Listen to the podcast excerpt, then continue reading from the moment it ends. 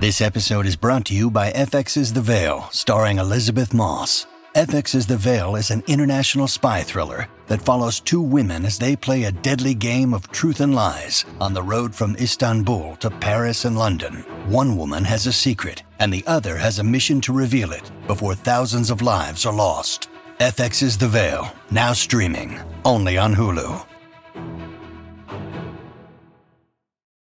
Look, Bumble knows you're exhausted by dating.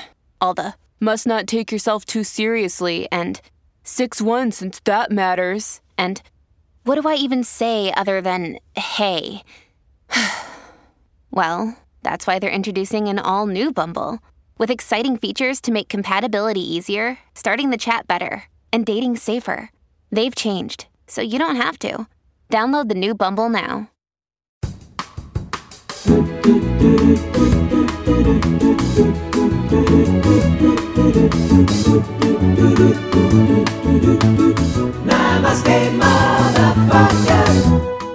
to Namaste Motherfuckers, the only podcast where the worlds of work, comedy, and well-being collide. I'm your host, Callie Beaton, and this episode is called Watching the Detectives. So, a few crime facts before we kick off. In 1982, there was a World Cup match between Austria and West Germany that was so bad, television pundits urged viewers to change channels, and a Spanish newspaper featured the match in their crimes section. Because it's so difficult to get rid of, glitter has been used as evidence in solving crimes, among them at least one murder. I think anyone who's had young children knows just how well glitter and murder go together. Human DNA extracted from bedbugs has been used as evidence to prove a suspect has been at a crime scene. Bedbugs don't remain on the host, but they do remain at the crime scene, and the blood lasts up to two days. Hmm. So, anyone who's ever taken the piss out of my attachment to hygiene, cleanliness, and 1950s standards of housework around the home, all you need to know is I could literally be getting away with murder. So, who's laughing now? And last but not least, after being removed by forensics, JFK's brain was mysteriously lost before it could be autopsied. Take that, conspiracy theorists. But I'm currently uh, on the coast in Kent. Oh, lovely. Do you have a second home there? Are you one of those people? Tragically, yes. That's my guest today, crime writer Mark Billingham. Talking of crime writing, in the 1930s crime novel The Postman Always Rings Twice, no postman is actually ever mentioned. And the British writer Alan Moore once said, Life isn't divided into genres. It's a horrifying, romantic, tragic, comical, science fiction cowboy detective novel. You know, with a bit of pornography if you're lucky. Audio only, anyway, right? It's audio only, yeah. So I All thought right. it'd be nice. It's always nicer to see people, but um, I see you've made a big effort to look good for the occasion. Mark made his name as an actor, TV writer, and stand up comedian before his first crime novel, Sleepyhead, was published back in 2001. His crime series featuring London based detective Tom Thorne has continued to huge acclaim ever since, with the most recent instalment and the 17th in the series, Crybaby, a prequel set in 1996. He's also the author of best selling standalone novels. Mark makes regular radio and TV appearances and is a member of the Fun Loving Crime Writers, a musical combo of best selling crime and thriller writers who, unlike your average dad band, have actually performed at Glastonbury. Mark and I talked about writing, fans, Zoom life, reviews, crowd pleasing, Elvis Costello, showing off, personality types, writing, reading, poker, and John Irving. But I started by asking him about his prolific literary output during lockdown.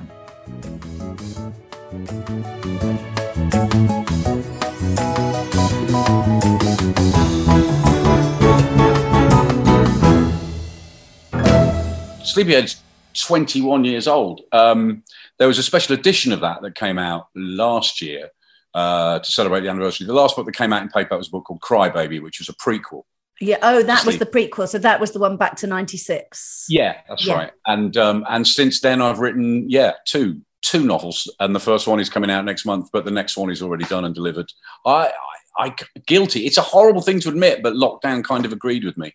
In a yeah, it seems like it did because I was thinking, you know, I managed to write. I think I wrote about five jokes in eighteen months, uh, okay. which I was quite proud of myself for. Um, but you've gone ahead and actually written, written. But you're uh, so you're quite a it's fair to say quite a natural writer, right? Even when you were a stand-up, writing um, seems to have come. Did it come easy? Uh, sometimes, but I mean, it's the problem for me during if if there has been one during lockdown, and, and my wife very with great psychological insight the other day when I sort of hit a wall, just went, "You you miss an audience, don't you?" And I don't necessarily mean an audience on a stage, an audience in the pub, an audience anywhere. I kind of you know, I was getting sick of my own company, and you know, quite understandably. And even though it meant um, I didn't have to, because I wasn't touring, I wasn't promoting books, I wasn't traveling around doing events. All I could do was write, which meant I was very productive. But that's the bit of the job I enjoy the most. Is is the is the shambling up onto a stage and showing off and talking about your books and like, that's the bit I really love. So I've missed that enormously. And have you felt some sort of connection with your audience? Because I imagine, I mean, people have read more as well as written more, right? So I imagine yeah. anyone who was into your shit, not that it's shit, uh, will have been really immersed in it. So have you have you felt connected to the people who love your? Yeah, books? I mean, plenty plenty of people get in touch on on social media and via email and stuff. And I've been doing a lot of these type of events with book groups and and festivals. You know, festivals have been run like this. Um, but it's just not the same. I mean, it's it's great in one way in that it's hugely inclusive because people who wouldn't dream, who either couldn't get to a festival for one reason or another, or might be a bit intimidated at a festival surrounded by you know uh, crowds and whatever, they've been able to attend Zoom festivals, um, which has been a very good thing. But it's you don't get that feedback you know? It's just not quite the same. It's good for introverts isn't it? My son's um autistic not that that always goes with being an introvert but there are some people that the pandemic's quite suited right? So some people have been able to get out and do loads of social things as you say because they're yeah. virtual who would not want to do what we do and be in a you know late night club or doing you know there'll be people for whom this has been a sort of social blessing i guess but maybe not people like you and i who make a living out of showing off right.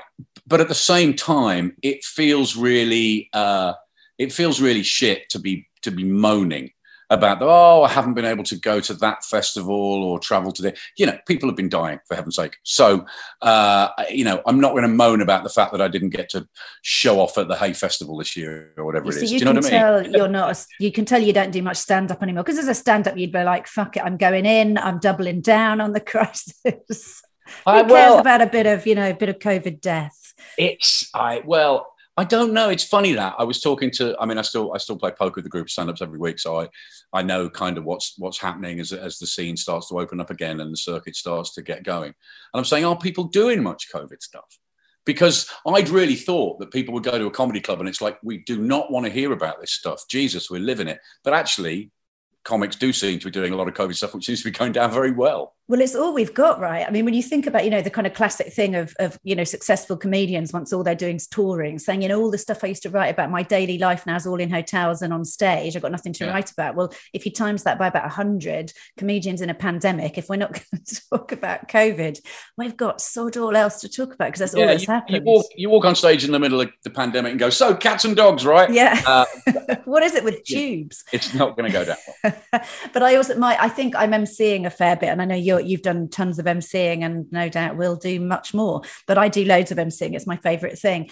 And it is a kind of balance of coming on and sort of doing the kind of yeah, isn't it great to be here and making a few gags about what comedians have been doing in lockdown, but then also looking, trying to read the room and thinking you've come away to not think about this, haven't you? And you do not want to hear yet another comedian going, oh, so you yeah, nice to be off Zoom. Funny, I've remembered to put my pants and my bra on, and they're like, yeah, right, okay, move on. Yeah, you, it's it's difficult though, isn't it? I mean, I remember doing doing some material about the Iraq War when the Iraq War was on, um, and a woman knocking on the dressing room door in tears afterwards, complaining because her son was out there and she found it all really upsetting. And I'm kind of like, well, everybody else in the room who, who doesn't have a son out there would actually be really disappointed if we weren't talking about the major thing that's happening in the world right now. It is kind of our job.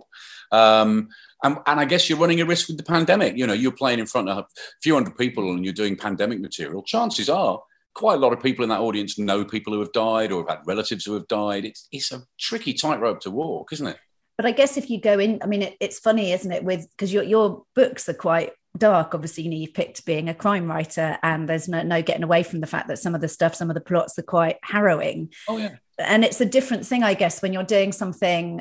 I don't know how thick your skin is or was as a stand up or when you're on stage. Where are you at with that as a kind of comedian versus a writer? Well, you can't self censor. You can't self censor. But there's no question that it's funny. I remember one of the earliest reviews I ever got for stand up was from a magazine long, long since defunct called City Limits, which I used to love City Limits. City Limits is great. You know, the other listings magazine, yeah. I'm out. Um, and I was in a double act back then, and we were described. He was trying to criticize us, but he described us as, as inverted commas, crowd pleasers. And I remember thinking, hang on a second, isn't that kind of what you're trying to do? Um, and I suppose the same the same is true when it comes to books. I mean, I write books to be read. I mean, every writer will say, "Oh, I write for myself," but at the end of the day, when I write, there's a reader over my shoulder. You know, it's me as a reader looking at looking at the words as they appear on the page, imagining how they're going to be read. And a book doesn't exist unless it's read. You know, it's a, it's a two part process. You know, it's like a deal you make with the reader. And I'm writing to be read, and I'm writing to entertain a readership. It's as much a performance as as stepping on stage at the comedy store, or it's as much of a performance. It's very different, but my job is to entertain a reader you know entertain meaning upset them make them cry make them all sorts of things within within a make them react to what but, you're giving yeah them. make them yeah. engage right and is that in terms of um, they say, don't they, that comedians often they're they're kind of writers or performers, and most people tend to have one bit they that drew them in and they find easier. I certainly um, am, and possibly the opposite of you in that I absolutely love the performing bit, but I really do find the writing a struggle, which is why I do so much emceeing because I can I'm, sort of I'm write exactly as I go. I was exactly the same. Were you, even though you're such a good writer? Um, I don't know, but I, I, I always found writing, I can find writing dark stuff way easier than writing jokes. That's really um, interesting. I assumed you'd say that you could rattle out comedy material like there was no tomorrow when you I mean, were stand well, well, I kind of do in my spare time, but if it was my job, do you know what I mean? If it was, a, I mean, there are plenty of jokes in the books and I do plenty of jokes. I mean, I get my stand up jollies these days by doing book events. Mm-hmm. Um, I mean, I don't do book events where I sit and talk in deep and meaningful tones about violence and noir and all that stuff. I'm there to tell cheap gags and sell a few books. Um, but no, by by the end of my stand up career, I was I was pretty much just emceeing because you know, I wasn't. I, apart from anything else, I was too busy writing books to be writing jokes. Yeah. By then, so I was just coming out and spending my life going, "Where are you from? Let's talk about you for a bit." well, funny stuff comes as I don't know if you found this when you were emceeing, but I mean, I know the classic thing when writing something funny is to start off, you know, definitely not trying to be funny and see what comes.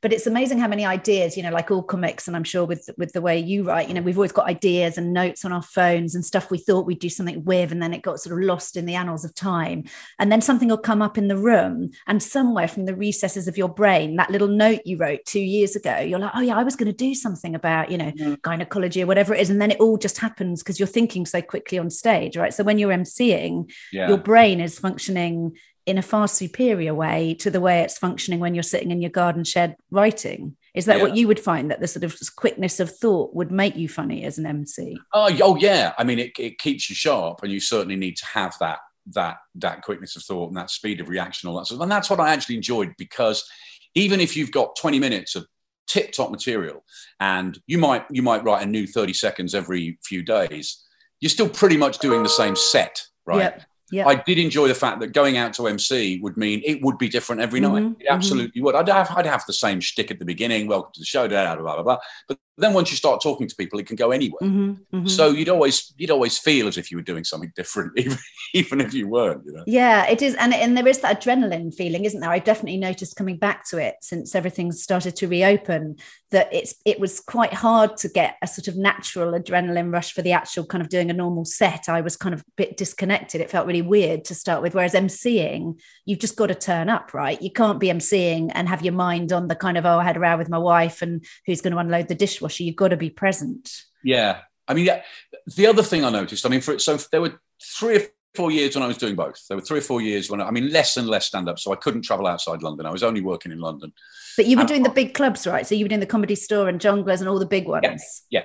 Um, and that was fine. You know, you could, you know, you could do three weekends out of four at the store or one of the Jongleurs venues or whatever, and that was fine, which left me left me plenty of time to, to work on the book. So I was doing them both for a bit, but once I stopped the stand up, I really started noticing of, of the difference. I mean, in terms of how stand up fed into my writing, that was really brilliant because. Mm-hmm you know, crime crime novels are structured like jokes. They're full of reveals and bits of timing and all that stuff. Mm-hmm. And, you know, so that but the difference between comedians and writers is just an enormous one it is that's I mean, what i was interested in personality wise because oh. i can see i mean if i may quote from your i think it was your wiki page and by the way uh, award for the longest ever wikipedia page you've got you've got uh, so much on your wikipedia page okay. it's, it's very impressive it's like, i wish i could tell you it was me that had done it but it genuinely isn't no uh, it's a very it's a very I impressive i mess with it like with my when my kids change my middle names and stuff like that but. yeah there's a lot of um yeah there's a lot of stuff i think your kids have put on that no it's it's a, but it was it helps me researching this i will okay. say it's not the only bit of research i did but you say i think it's on your um wiki page and you talk about um comedy and writing novels as complementary and you talk about a strong opening when you do stand up, you walk out on the stage and you have a minute, 60 seconds to hook them in or they'll start booing. Yeah. Um, and then you say, as a writer, again, you have the duty to deliver. A reader has got has not got time to say, I'll give him 50 pages um, and I hope it'll get better. And you also talk about the big ending, the sort of pull back and reveal. So yeah. did that kind of come naturally then, or did you have to sort of articulate to yourself how the two might feed into each other? Yeah, it was a it was a gradual process of realization because in interviews early on, it would be the first question I was asked. You know, people would go, "Oh, why does a comedian want to write these dark books? You know, you're telling jokes by night. Why are you writing these dark stories about serial killers?" During the day, and I'd have some pat answer about them being two sides of the same coin or some nonsense. And it wasn't for a while that I began to see exactly how stand up had, had fed into it. You know, um, as you say, you know, you can't walk on the stage at the store and go, give, give me 10 minutes, I get funny after yeah, that. You know, you, yeah. you, don't have, and you've got to engage a reader every bit as quickly as you engage uh, an audience in a, in a comedy club. And I started to realize how they were, you know, how they did, one did feed into each other. But, but the thing that struck me more forcibly than that was that, as I say, the difference in personality between stand-up comedy by nature is a competitive business. It sure is. Uh, and, and it's so weird, you know, so you have a compere and four acts, and it's not like the, the compere and those four acts gather together in the dressing room before the show and go, "Let's all have a great show, mm-hmm, everyone." Mm-hmm. Let's. There's none of that, mm-hmm. right? You know, you can be on stage waiting to go on, and your best friend is on before you, and you want them to die on their arms. Mm-hmm. Now, that's not good psychically long term. you know, it really is kind of weird for your headspace. Whereas I can remember going to the first book awards ceremony I went to after I was published, and somebody was receiving this brand new this award for a debut novel or something, and they got up and they walked the stage, and I looked around, and the joy on everybody's face, genuine joy, not fake. And I can remember thinking, if this was a comedy award. you know, the bitching would have started before that guy even got to the stage. there is so kind of, there doesn't seem to be within, you know, there's always a few people, but certainly, and certainly within the crime genre specifically, there isn't that attitude that in order for me to do well, somebody else has to do bad. Yeah. Yep. Um, and and it, and it made me realize that you know a lot of the time in in dressing rooms in 20 odd years of comedy, all I'd be listening to is people slagging somebody else off. Did and you it, find that? Because it is, I've definitely noticed, I'm not sure whether it's made me more liable to sort of mood swings, you know, highs and lows, or whether I always had them and I found my place where I'm allowed to have them, you know, whether I hid them in the corporate world and now I, I let them out there. But did you find it sort of because it is a toxic world. I mean, a lot of comedians suffer from mental ill health. It's a really tough oh, business. Did yeah. did it have an impact on you when you were doing it day in day out? I, you'd probably have to ask the people around me. I, I mean, I don't. I, I mean, don't you're still married, so it can't I'm be married. Yeah, um, I, I, don't. I don't think so. Um, there'd certainly be times by the end of you know doing five shows in a weekend at the store. By the time you get to the late show Saturday night, you're like, I'm, I'm done with this. Yeah, yeah. You know, just sit. And of course, being a compere, as you know, you're you're the one. You're the last fucking chicken in the shop. Yeah. You're sat there at half past two in the morning well, there's an act on stage struggling because everybody's knackered, and you're just like, I've got to go on and wind this up in a minute, and it's you just want to be at home. It yeah. was, in a way, I still miss. I mean, I still miss those 20 minutes on stage. I still miss the hit of that, you know, when a show goes well. But I don't miss schlepping up and down the motorway or sitting in those horrible dressing rooms. Um, you know, some of my best friends in the world are still are still comics, and we and we still hang out. But I don't necessarily miss that world anymore.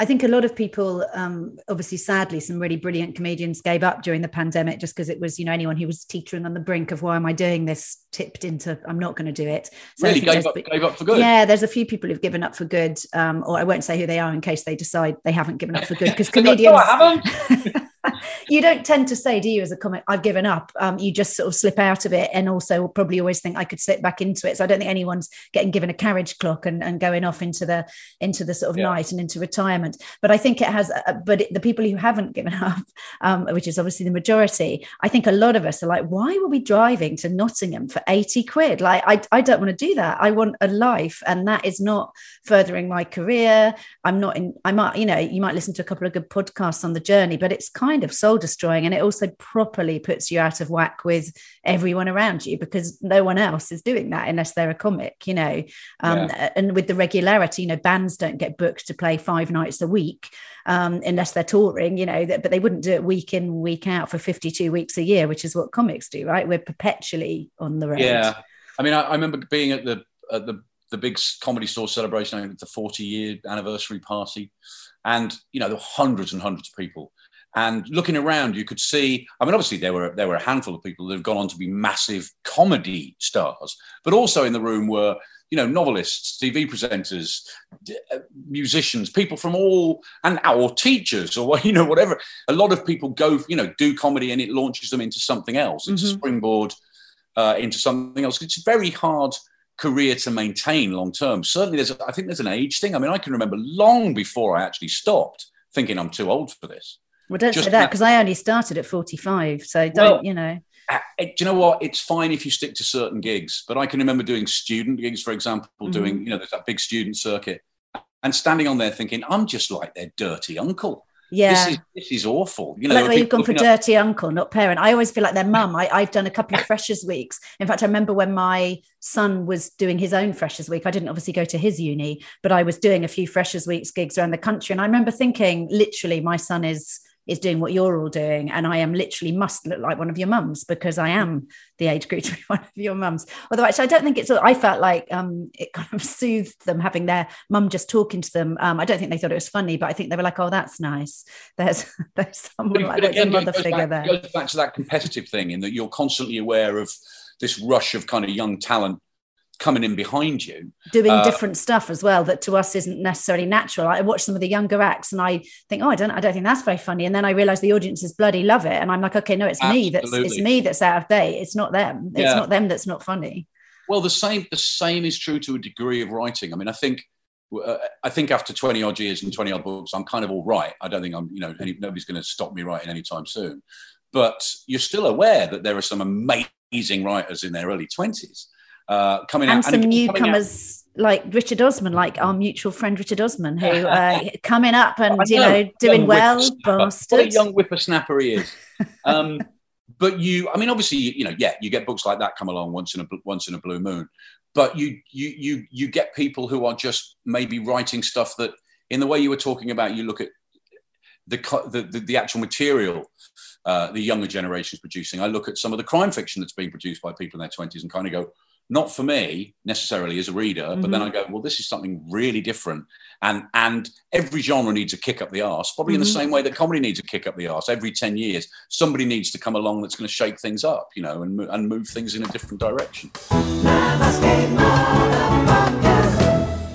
Talking of moving things in a different direction, so obviously I know you've written standalone thrillers, but obviously your main, you know, your Tom Thorne series is a series, yeah. and there must be some perils attached to being so embedded in a in a series as opposed to one off. So how, how is that right? Being so immersed, and, and also the character Tom Thorne is is is not dissimilar to you in some ways, right? So where's the kind of overlap?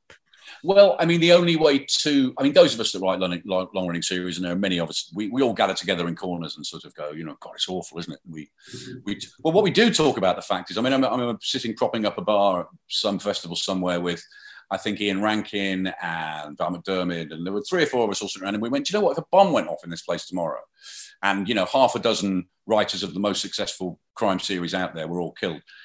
Do you know what? The fans of the books would go, oh, that's a bit of a shame. But as long as somebody carried on writing, John Rebus novels or Tom Thorne novels or whatever, they'd be fine. Yeah, it's so it's the, the characters they want. Yeah, it's yeah. the characters they want, and and there are plenty of cases where that is happening. Of course, the main problem with it, I mean, I don't get bored with writing about him because I take time off to do other stuff, uh, collaborations, do silly stuff with a band, doing standalone books, whatever it is. So you come, I come back to the series mm-hmm. fired up.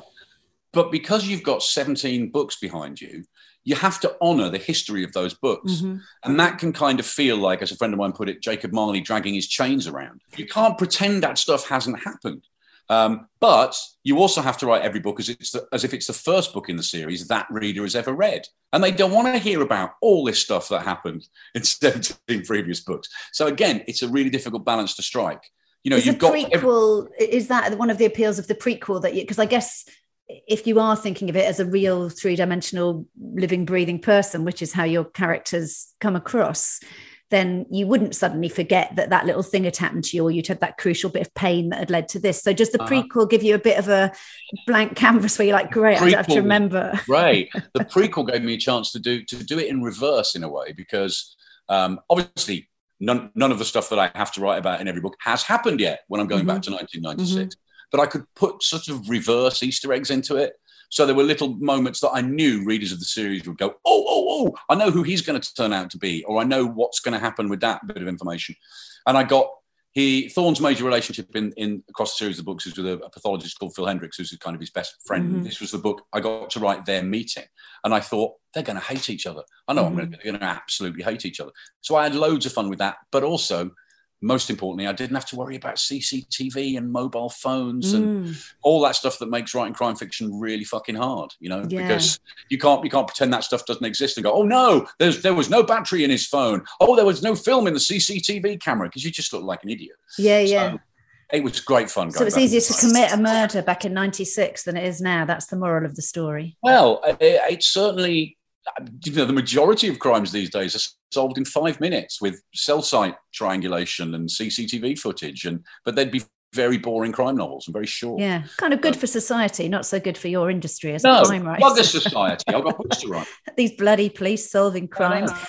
One of the um, writers who I absolutely love, John Irving. I, I don't know if you've read, have you read a prayer for Owen Meany? I certainly have. I, I I got to meet John Irving a few. Oh, did you? More than a few years ago now. Oh, I'm a massive fan. Massive oh, me too. I'm, I'm very pleased to find that you're a fan, and and and I I don't know which of his books you. I mean, I love pretty much everything he's written, but a prayer for Owen Meany was long before. I mean, I studied literature at uni, but I remember, I think I probably read it before I'd even gone to uni. But it was one of the first books where I just thought, God, everything was so beautifully and impeccably choreographed, so that that hmm. final mm. devastating scene. It was it was a masterclass in everything leading to that key point in the in the book and i and i i sort of read it a second time very soon after the i've read it many times but i read it quite soon afterwards and everything seemed so different now i knew the ending and mm. how so I, I, guess is there an element of that for you as well that you know you're working towards that heavily choreographed reveal with everything quite, that leads yeah. up to it quite often it's knowing where i want to get to but having no idea how i'm going to get to it mm-hmm. so so it's been talked about by writers before as being like driving through fog at night Mm-hmm. So I have a rough idea of where my destination is, but I can only see as far as the end of my headlights. So I'm going to take an awful lot of wrong turnings and all that sort of stuff. I'll get there eventually, but I haven't got a clue how. Mm-hmm. And I mm-hmm. don't want to follow a sat nav because that would be boring. Mm-hmm. So I don't want to plan everything out. You know, I have no, I don't plan the books out. I have a kind of a beginning, and then mm-hmm. when I've written about 50 pages, I start to imagine what the ending will be. Mm-hmm. But I've still got 350 pages to write, and I've got no idea what's going to happen. And do you like hanging out with? I know anything that's you know things like Tales of the City or anything that's a sort of series that I've loved over the years. As a reader, you literally do feel like you know those people. And when you finish the book you're like god i'm just going to miss hanging out with them tonight. You know i want to hang out with them again. Do you have that as the as the author with with characters like tom thorne who you know so well? Do, do you feel there's a sort of companionship while you're immersed in the actual writing? Kind of. And, and every time i mean the book that's coming out uh, in july is a standalone even though Tom Thorne is in it for two minutes, he does have a little cameo in all in all standalones. But this is essentially a year not writing about him.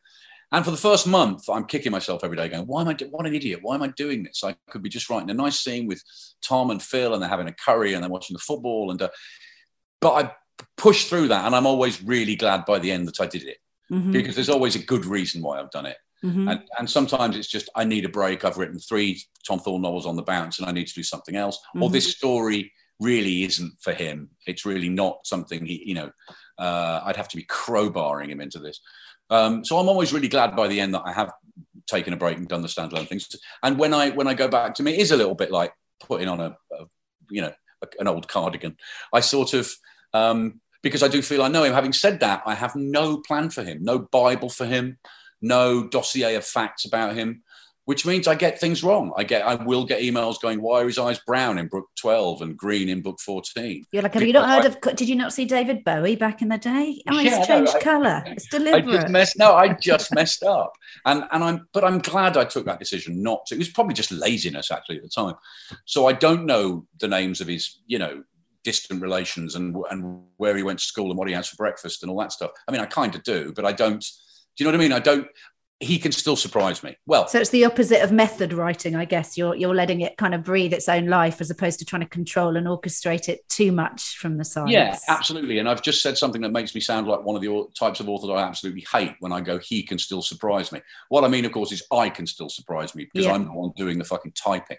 I really, I really can't stand those. I mean, I've shared stages with them all over the world over the years with the kind of writers that go, oh, I don't know what an idea is. I just channeled the character's voice and this sort of airy fairy mystical nonsense about what writing is. Why do you hate that? Is that because it? Well, first of all, it undermines the art of writing. if people are going, it just lands in of my writing, head. certainly. Yeah, and, and the yeah. job of writing, which is to put your ass in the chair and write, as Yeah. opposed to sitting waiting for the muse to strike. I mean, it's just this mystical idea about writing that it is something that it is something magical and mystical, and you know, even even something like writer's block, which is one of these things that's talked about, has been mythologized. Where when when to me, having known people who've gone through it, it's depression is what it is. That's what Mm. writer's block is. And if you're depressed That's and you're a plumber, you will have plumber's block. Anybody can just not work for it, but it doesn't mean that the muse has gone away and deserted them. It means they're just their headspace is wrong. But you know that idea that writing isn't a job and a craft and something that you can get better at um, it pisses me off, and I don't like those kind of writers. There is something though. I'll put a link in the show notes to. I don't know if you've seen. There's a John Cleese um, sort of lecture from. It's probably about 20, 30 years old now about the process of writing and creating. And one of the big things in it is you've absolutely got to put the hours in. You don't suddenly come Yeah. up with Fawlty Towers, but it's sometimes it's not in the hours you put in that the inspiration comes. So his view is you'll put the eight hours in and, and not get anything you're much impressed with. And then you walk the dog and you're like, shit, that's the thing. So, it, it, but they're connected, right? You've, you've got to put the hours in or you won't get that brilliant Oh, of bit course. of The- the- spontaneous inspiration. The book is in your head all the time. You know, especially with something like crime fiction, where you, there are problems to solve, and where you've painted yourself into a corner, and you're going, "Oh my god, if they got the DNA evidence on a Wednesday, how the hell did they?" And you just have to step away, and you step away, and like you say, two hours later, walking the dog or pushing a trolley around the supermarket or in the shower, you go, "I know, I know," you know, and but it's not. It that's not magical. That's just like I've been thinking about this and thinking about this, and even when I'm having my dinner, I'm thinking about it. It's working mm-hmm.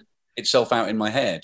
It is just a process of putting the hours in. It really, really is. Yeah, I think it is, and I always I do look at the at the circuit now on the comedy side of things, and I think actually the people that are doing better than me are the people who are writing more than me. So and fair play. So if I think if I was writing as much as some of the people I admire and wasn't doing as well as them, I might be resentful. But sometimes I think, yeah, there are people whose work ethic is phenomenal and they deserve absolutely everything they've got. And you can tell, you know, I'm sure you noticed it on the circuit when you were sort of embedded in it, the people who really put in the hard graft to finding what their voice actually is instead of going for the quick, easy laughs are the Yeah. people who become the absolute genius comedians. You know, people like Bill Bailey don't just appear as as Bill Bailey. You know, he puts the he puts the the graft in. Is Right. um in, in terms of your sort of personality, so. Tom Thorne is a very flawed character. All your characters are flawed. Lots that you know. You write about psychopaths. You write about you know horrible people and likable people and people who are a combination of the two. So, Hmm. what do you think about flaws and failure and, and vulnerability in, in regard to yourself? Um, I guess you know. I guess what doesn't kill you makes you stronger. I mean, you know, everybody's had shit times and everybody has good times, and it's just about learning from them, isn't it? Rather than you know what I mean. And I, I guess That sounds easy though, because in theory, absolutely, my intellect gets that and goes, yeah, yeah. But my emotional bit of me goes, yeah, I'd love to live like that, but I Well, don't know it- how. I, I guess I am the first person to. I, I- I guess what makes it easier is that I'm the first person to acknowledge what an enormous part luck plays in in in any certainly in any creative endeavor. And I think this is true of comics or musicians or actors or writers. Um, I mean, I know I know people who can write me under the bloody table.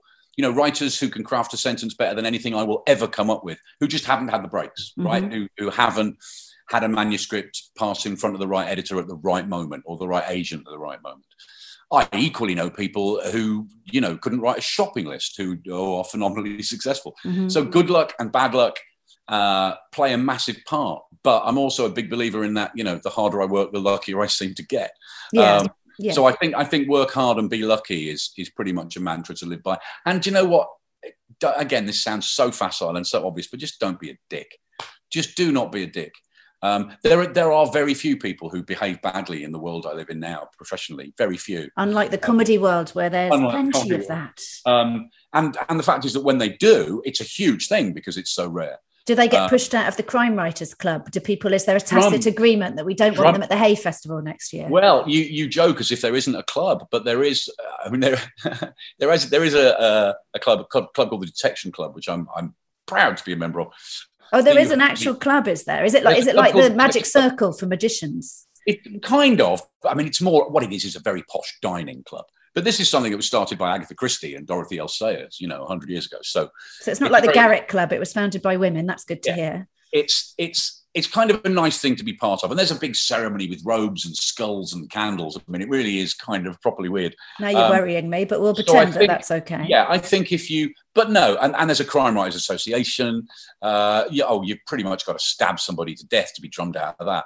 Um, but you know, if you if you are a dick and you you you just will find you're not being invited to the festivals with other people. Mm-hmm. You know, because mm-hmm. because why life is too short. Life is too. just too politely short. excluded and put yeah. on the sidelines. Yeah. And is there um I know you do when you talked about being a stand-up and you've acted as well and you, you do lots on stage you're very you do loads of telly you're very natural as a as a kind of person who's not sitting with himself and writing um, is there so you seem as if you're an extrovert you you can you know talk the hind left leg off a donkey you're very eloquent uh, uh where do you sit on the kind of introvert extrovert scale is what we see is what we get what there really is uh no probably not um uh, yes, I, would appear to be an, an extrovert who's somebody who, and somebody who's massively gregarious, but also I can't stand crowds. I can't, you know what I mean? I'm not.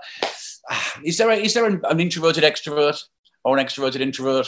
I mean, there I, is, yeah. I, if you look at the, um, I mean, I don't know if you believe in sort of scale. psychometric tests and stuff. That's all. It's all a scale. But I definitely, I definitely think of myself as an introverted extrovert, and no one who sees me on stage or knows me socially would think I, there was any bit of hmm. introversion. Mm. But I know that to do the bits I do, I don't know how you found it, but I find the backstage bit at a gig and all the lead up and the chat, and then the bit afterwards exhausting. I can do the bit on stage, but mm. I hmm. really find it tiring to have to be with people for several hours, being on my game, I, I do find it tiring and I need space afterwards. I don't know how, if, if you need the yeah, space no, between it. That's definitely true. But I think if, if it's a scale of one to ten, nine and nine and a half is extrovert. And, and is that why you, so you, so you're as well as obviously doing the circuit and i know you read your own audio books and that gives i guess that gives the kind of acting muscle a bit of an outing and you get to the yeah. voices and and yeah. act them and they're you know lovely it's really lovely to hear authors reading their own books well as you know. Often when authors read their own books you're like oh shit. But yeah, in your case it's it's a perfect fit. But you do um and of course music. I know you won celebrity mastermind uh talking to the subject of elvis costello is that yes, right? indeed.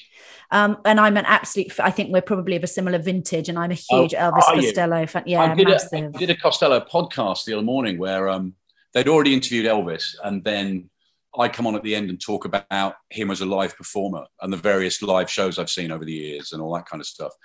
And again, it's one of those things where you get the email and it, and it mentions Elvis, and you just go, "Yes, yeah. I, am not going to even think about this." It's uh, and and and probably the most most glorious thing that's happened to me in, in recent years was 1986. I went to see him at the Royal Court Theatre in Liverpool, and when he was doing the spectacular spinning songbook. So yeah, that was a great era. And I was him. lucky yeah. enough to get to get selected to go. I tried to go to that. Spin the wheel, right? Yeah. So I span the wheel, 1986. Thirty years later, I get invited to interview him on stage when his autobiography comes out at the Royal Court Theatre, Liverpool. Oh wow! Exactly thirty years. Isn't later. it lovely when life has that symmetry? It doesn't often happen, does it? It was a beautiful bit of symmetry, but I'm sitting three feet from him, and we're chatting away, and and then he starts to play, and I didn't. We hadn't talked about the event beforehand. We'd sat in his dressing room talking about Bob Dylan for an hour or whatever. So then suddenly uh, he's on, and he just picks up a guitar and starts to play, and I'm like, I'm three feet away from him. Wow. And he's playing shipbuilding, and I'm just like, if you oh, could tell shipbuilding, that's one of my absolute year old self. You That's know. one of my absolute favorites. I play the piano a bit, and I used to love. I had one of his songbooks when I was a teenager, and shipbuilding was was and still is one of my absolute favorite things to play. I love it. Is Yeah. um, I saw you. I know you're um in a band, the Fun Loving Crime Writers, yeah. which, as well as obviously being a midlife crisis dad band, you know, I, every man I date your age, uh, Mark, and there's been a few people I've dated your age. They're all in a bloody band, but they don't all end up playing Glastonbury. So well done to you. Oh, So- fine. it's just so weird. We started this as a bit of fun at a, at a book festival, a crime festival that happened to be in New Orleans. And the last night we're all in the House of Blues and there's a sort of scratch band on stage. And a few of us shambled on and busked our way through three songs. And the next thing we were invited to be to perform the Edinburgh Festival. And I'm going, hey, there's only three of us and we only know three songs. So we put a band together because so many crime writers are also musicians. Um, and out of the band of six of us, there are three fantastic, properly fantastic mm-hmm. musicians, which I'm not one, I hasten to add, but three brilliant musicians, you know, the drummer, the bass player, and the lead guitarist. that helps. So we're, so we're a pretty tight outfit. And we just do cover versions. We do songs about murder. And we, so we, we messed around and did them at a few festivals and it, and it always went down well. And then I got a call to say, do you want to play Glastonbury? And I was the one that got to email the rest of the band going, this is not a joke. Because it's the thing you joke about when you're in Yeah, a band. Any yeah. band goes, or when we're playing Glastonbury. Yeah. And it's also the stick people would use to beat you with. They'd go, when are you playing Glastonbury? Last fucking summer. is when we Yeah, that's a good because I, I was in a band in that part of the world. I grew up not far from Glastonbury. So Okay. really for us never to get booked with Glastonbury was a bit tragic back then. We were also a covers band. But what we weren't was rather good because I saw I've seen footage of you doing watching the detectives and I was like, oh, Uh-huh. here we go. This will be, you know, like a kind of bad wedding band. And it was very it was very good. Very Well, I mean is our selling yeah. point. You see, I always, I always describe the band as we're way better than you think we're going to be. Yeah, you definitely it's probably were. not a selling point. You know, you can't put that on a press release, but I think it's a good caveat though when you've got a bunch of um of musicians of, of a certain vintage. It's quite important to acknowledge the fact people might be like, is this a kind of hobby gone a bit narcissistic as opposed to something that's actually really good? So no, I loved I, I loved it, and I I absolutely love the fact you're a big Elvis Costello fan. You don't get to talk about Elvis Costello enough in the I'll in the modern day. until, I talk about it until the cows come home. One of the worst things about that was cancelled for us during the pandemic was that at last year's cancelled Edinburgh Festival, we were the band were asked to curate an entire day uh, of sort of music fiction crossover. So musicians who who were who were also novelists or very fond of certain novelists, novelists who did music, whatever, and there'd be a whole day. That's And a lovely we- task curating we each that. got to we each got to invite somebody, and my pick was Elvis, obviously. And I'm, I'm not even I, look. I'm not even sure he would have done it. But you know, the book was not long out, not that long out. The idea was that he'd come. I talked to him about the book, and that maybe he'd come on with the band that night and do watching the detectives with us. That was the dream, uh, and it's it was snatched, snatched from us by the pandemic. Never say never. Just hasn't happened yet. Let's not No, assume it can't ever happen. Um, before I ask you the three questions I ask everyone who comes on Namaste Motherfuckers, I just have a question for you, which is um, I mentioned earlier that I interviewed Richard Osman a few weeks ago, and in his acknowledgement, I know what you're going to ask. I know, and I'm just going to say, just for people who don't know what the question is going to be. So he says in his acknowledgements that there are no rules to that you said to him there are no rules to writing a crime novel, and then proceeded to give him two great rules. Um, and you're not going to say what they are, are you? no, Richard and I have made a pact about. it. You're going to spin He- this out until you're grave. We've both been asked about it endlessly ever since his book came It's out. not I'm an original questioner then. Well, no, but we just, we just decided we're not going to. You know, it was it was a quiet private lunch, and we are not going to reveal the contents of that conversation. Look, it's because- nothing, earth shattering. I promise. That's what I was going to Not- say. Is it is it because you're spinning out the suspense because you're crime writers, or is it because it's really shit? And when we all hear it, we'll be like, oh, yeah, obviously. Of course, it's a bit of both. It's not like crime writers are going to hear hear what these rules are and go, "Oh my god, that's the most astonishing insight." Yeah, people will go, "Yeah, obviously." I've Um, decided that one of them is about the misdirection technique at the ending. So I'm not asking you to comment, but I've decided that a big thing you'll have said is about how we how you can't guess the twist. And um, obviously, I know that's very obvious, and you may go, yes, it's not I, earth shattering. I It's will, not that what I would obvious. say is back then, which was you know two and a half years ago now, three years ago, when he when I said to him when he was just talking about I want to write a crime novel, and I just said, well, tell, tell me the, the rough idea, and he spent twenty minutes telling me over the idea as we sat eating you know Turkish food, and I just went, that is going to be brilliant. Yeah. I said to, I said to him from the word go, that is such a great idea, and you so have to write this. Yeah. Um, and I genuinely, you know, Also playing to a home crowd, right? I mean, he's definitely Yeah. got his, you know, he he's the ground was soft. It's I'm not saying it's not really, really well written, but he's very well picked his brand. well, it was also the perfect book for the time. It was, you know, it was the, it was a, it's a perfect pandemic book. It's not, you know, when people, you know, the golden age of crime fiction. There's no, there's no coincidence that it was between the wars when people had gone, okay, we've had enough of Oh yeah, of course. pain and yeah. grief and death and loss. We like something that's a little more healing and a little more uplifting, maybe. So it was the right book at the right time. Um, so the but- virus didn't start with a bat; it started with Osman. Yeah, it started with Osman. He made it happen. but Let's he, you know, he put that in. going. He did exactly what you're talking about. He sat down and he wrote the freaking book. And Yeah. Uh, he did it the proper way. And and all the, you know, there's there's been a lot of bullshit. I've seen people go, well, yeah, but he's a celebrity, uh, you know, obviously. But he's not a celebrity in Germany, where it's also right, best selling. right. And I'm not sure. I'm not sure Steven Spielberg's a massive pointless fan, Yeah. but but but saw enough in that book to go. I'm having that. I mean, Yeah. it, it is just a great book, and I've, I've got the second one already, but I haven't had a chance to, to read it yet. But I know it's I know it's going to be great. you can tell it's different from comedy because if we were sitting here talking about a fellow comedian who'd suddenly come in at a year in and was totally like whipping our asses, we'd be so resentful. But as it is, uh, but we don't need to give him any more airtime. I think he's doing all right without me plugging him on this podcast. Namaste, motherfuckers. What would you pick as your namaste motherfucking moment? Okay, well, there might be two. Ah, very tricky. There might fine. That's fine. Okay, We've well, got time one for is, two. uh, probably aged 11 when I was cast as the Artful Dodger in Oliver Twist at school. And, you know, up to then, school had been, you know, I wasn't brilliantly academic. I wasn't brilliant at sport. So it was one of those schools where, unless you did one of those, you were a bit anonymous. And This was then- in Birmingham, right, where you grew up. in, Birmingham, in Birmingham, yeah. And then we, we did Oliver at school, and I was the Artful Dodger. And the minute I finished doing Consider Yourself, and the audience burst into applause, I do remember thinking, I like this. hmm Oh, I like this. Thank you very much. Mhm. So that was the sort of perform. That was when I essentially became a performer. hmm In, t- in terms of what I do now, the moment when my phone rang when I was in Brent Cross Shopping Centre, standing outside Marks and Spencer's in Brent Cross Shopping Centre, and it was my agent going, "Publisher X have made an offer," and it's at that moment you know you are you are a published author. You know, because it's one thing to write a book and send it to some agents and do all that sort of stuff, but at the end of the day, unless a publisher goes, "We will pay X money to publish this book," it doesn't really matter. hmm But that moment when she rang and said they've made an offer, um, I knew it was going to happen. I mean, in the next few days, publisher B, C, D, and E made an offer, and it all went a bit crazy and was wonderful.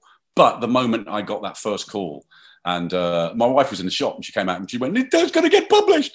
So yeah, that would be a. But actually, do you know the Oliver moment is probably more important? I Mhm. think probably. I do. I will wager that uh, we I could record another thousand of these podcasts before anyone else's Namaste motherfucking moment would take place in Brent Cross. So I feel that's very. You've given me something unique there. okay, good. I think And the only, strange thing is, when I got that call, what I probably did was click my heels in the air like I did when I sang Consider Yourself aged 11. I probably actually did that.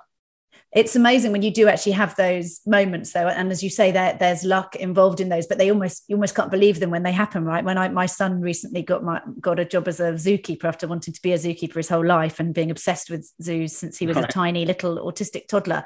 And when it actually happened i just i probably did click my heels and then cried for about three days. I don't know if you did the crying bit as well as the clicking your heels. There might have been some, sort of, you know, a, a small amount of weeping. a small amount of weeping a, a little bit of something in your eye um, Yeah. so what is your favorite joke When I was thinking about this, I've always been a massive fan of Jewish jokes. I'm not Jewish, but for reasons way too complicated to explain, I went to an Orthodox Jewish school.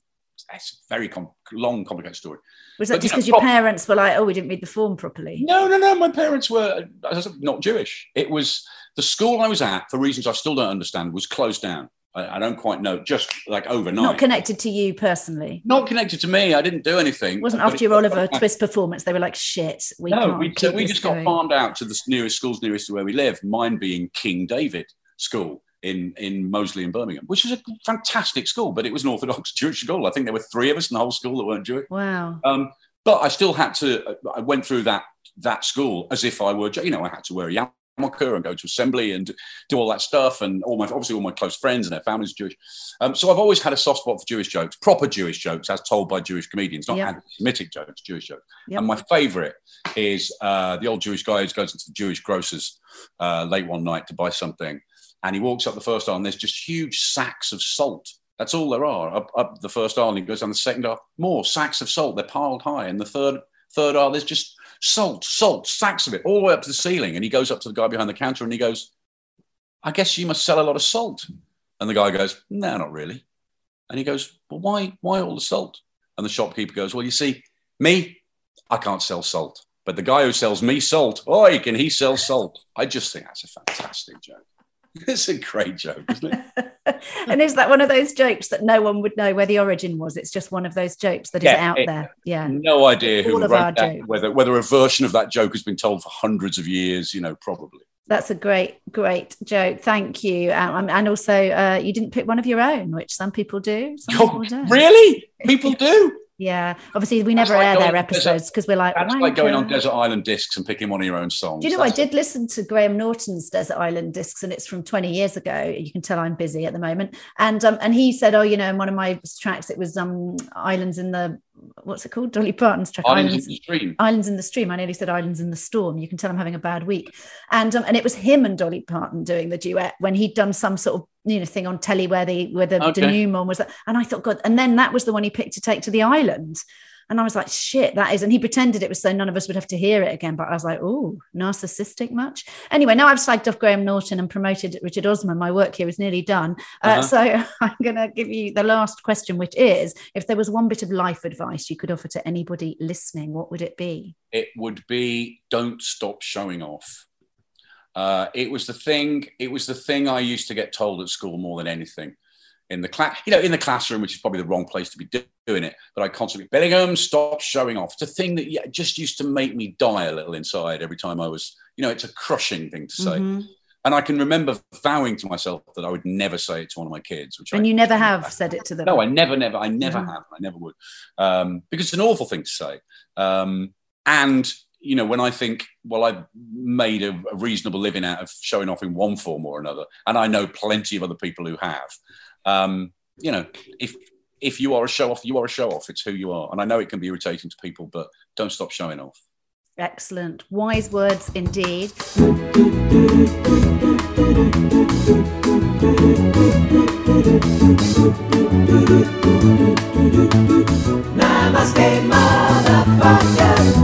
That was the brilliant Mark Billingham. Now, every episode, as you know, I pick a thing inspired by my guest that I am going to try. And this week it's simple. Well, it's simple to say, bit less simple for me to do. And it's going to be all about making time for writing, just getting the fuck on with writing. It's weird how urgently emails need checking, toilets need cleaning, and dogs need walking when it comes to the moment when I am meant to be starting writing. I don't even have a dog. So, for the next five days in a row, I'm going to spend the first two hours after I wake up writing. Come rain, come shine, no distractions, airplane mode ahoy.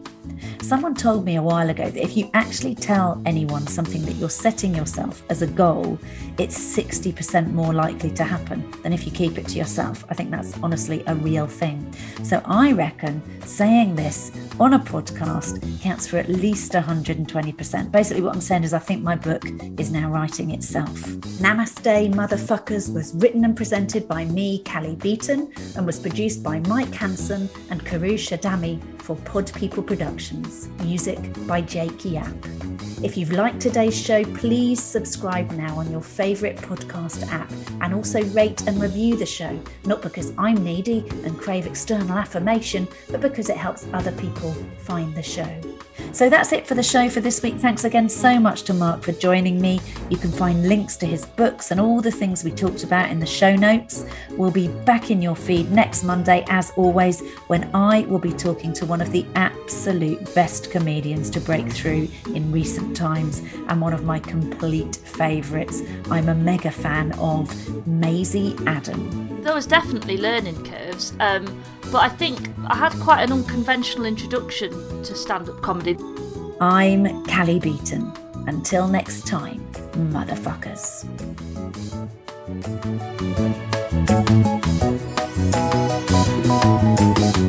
Pod